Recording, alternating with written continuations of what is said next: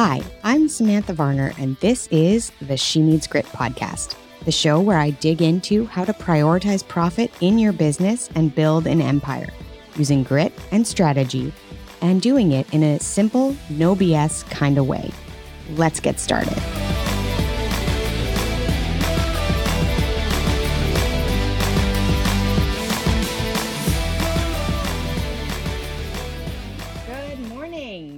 Is She Needs Grit podcast, and I'm your host, Samantha Varner. I am at a time in the year where we're about to get back to school. I am knee deep in figuring out what my new calendar is going to look like. And so today's episode is going to talk a little bit about that. It's going to talk a little bit about that thing in your business that is just your calendar shifting, right? And life on the back end, right? Not even in your business necessarily, but on the back end starts to change, starts to shift. And you need to be able to roll with the punches, figure out a way that feels you feels less stressful for you, less chaotic for you. And I am here maybe not with a solution for this today, but certainly I can give you a couple of ideas of what I'm currently doing.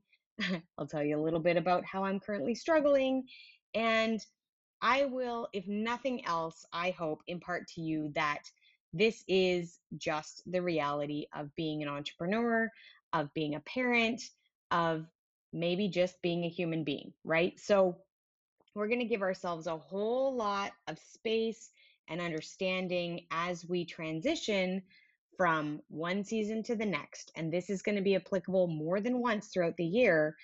And I want you to come back to this episode. I want you to come back to this reminder that we are building our businesses to support our lives. And so, what that means is that your business is always the secondary, right? Always the supporting cast member to your life. And it's okay that sometimes the business gets to be on the back seat. So, let's have a little conversation about that today because I am really, truly right in the midst of it. Most of you, if you've been listening for a while, you know I have four kiddos. I this year have one going into high school one in junior high, and two kids in elementary school. And so that means, at least where I live, that, well, it means a couple of things. It means I'm going to be inundated with school emails. And I don't know about you, but a lot of times I don't read them. I feel like there's a lot of them. So I feel justified in my not reading them. But reality means I end up sometimes scrambling. So, my goal for this 2022 2023 school year is that I'm going to try and set aside time to read the school emails. Uh, there's a wealth of information in there. I just don't always catch it, right? So, there's that. So, three different schools, three different starting and finishing times. That's going to mean a little bit of juggling, right? And one of the things that I'm doing as a business owner in anticipation of that, I keep looking up because I'm looking at my calendar. So, first thing I did, um, this is probably a couple years ago now, is I have a huge calendar on my wall in front of my desk. And it's kind of a, a whiteboard one where I can wash off what's going on. I can put things in. And what I've done is I've put all of the kid days off and early dismissal, all that kind of stuff. I've put that up there already. So I can kind of at a very quick glance look up and see when I've got days that I'm going to have to take off work, when Christmas holidays are going to happen, when we're back to school. And so, what that allows me to do is plan for the year. Now, I don't put all of the minutia detail on here because it would be overwhelming with my kids' stuff, with sports practices, etc. So, what I do is I just high level it. What days are they home? What days do I need to figure out what I'm doing if they're at home? So that's up there. That makes me feel better already in that I now know what that looks like. This year, I've made a decision that I'm going to work, well, this summer. Let's talk about this summer a little bit. And I think this will help your transition. But I made a decision this summer that I was going to only see clients two days a week. What that allowed for me to do is Monday and Friday became kind of admin slight days, but the afternoons primarily were with the kids. Tuesday, again, I have time to work on my business, right? Not being the employee in the business. And it allowed me more flexibility. So, what I've learned from that experiment this summer is that two days of working for me with client appointments back to back to back to back feels very frantic The rest of my week feels very open and very lovely. So, there is going to be some tweaks into the fall. Am I ever going to spread my client meetings out over every single day of the month? I'm absolutely not. Will I need a little bit more spread so that I have time to get a coffee and have lunch? Yes, I do. I did not do that this summer, so those two days were a bit scrambly. But I want you to take the time to evaluate what does your life look like? Where do you need to be other places? What days are just crazy? And how can you create more white space in those days so that you can show up the way you need to show up all of the time? I really, really think that doing this and planning ahead for things like Thanksgiving holiday, Christmas holidays, back to school. For me, my kiddos go back to school the 17th of August. So that means that that week leading up to it, 14th, 15th, 16th, I'm going to be very, very conscientious that there are no big work projects in there. I am going to be 100% available for the kids. We're going to have meet the teacher. We're going to have go back to school sh- shoe shopping. The ages that my kids are means that I am buying a lot of shoes all of the time. So if any of you have kids in that mid age range, especially boys, that seem to outgrow their shoes before they're even scuffed up, I feel you deeply. I feel like I'm basically turning into a shoe store myself.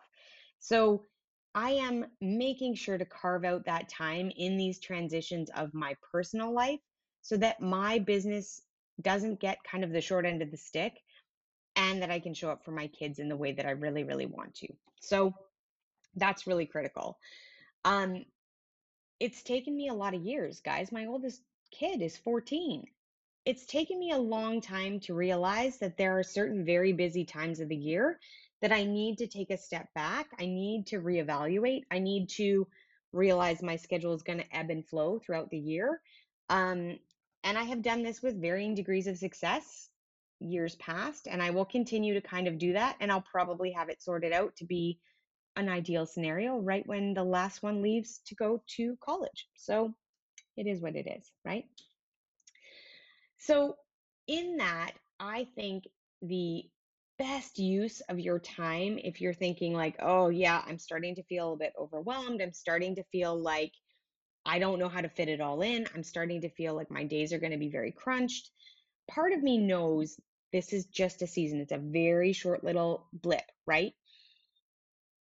Come August 17th, when kids are back in school and they're in school for six hours at a time, the amount of flexibility and freedom I have for just managing other people goes down significantly.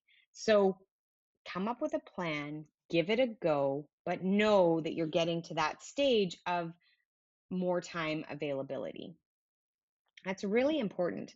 And this works for any stage of having kids at home and building a business at home. Okay. One of the things I think we sometimes forget is that we're in control of our schedule which is ridiculous, right? Because as entrepreneurs, 90% of us, when I talk to clients, decide to do an entrepreneurial gig because they want more time freedom. And what we sometimes do is we fall into that trap of working all the time, feeling like we have no flexibility in our time, when the reality is you are the boss. You can figure out how many hours you want to work, how much you want to charge, how you want to get paid, and what comes first. So if you're struggling in this area and you are just feeling like this is difficult, this episode was meant to give you an idea that you can do it a different way. So all I want you to walk away with is hey, I could look at my calendar.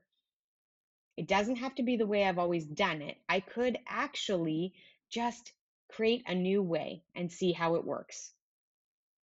That's it. You're the boss. So I was watching a movie last night with my girlfriend and her daughter and my daughter, and that was one of the lines, right? You're the boss. You just need to act like it.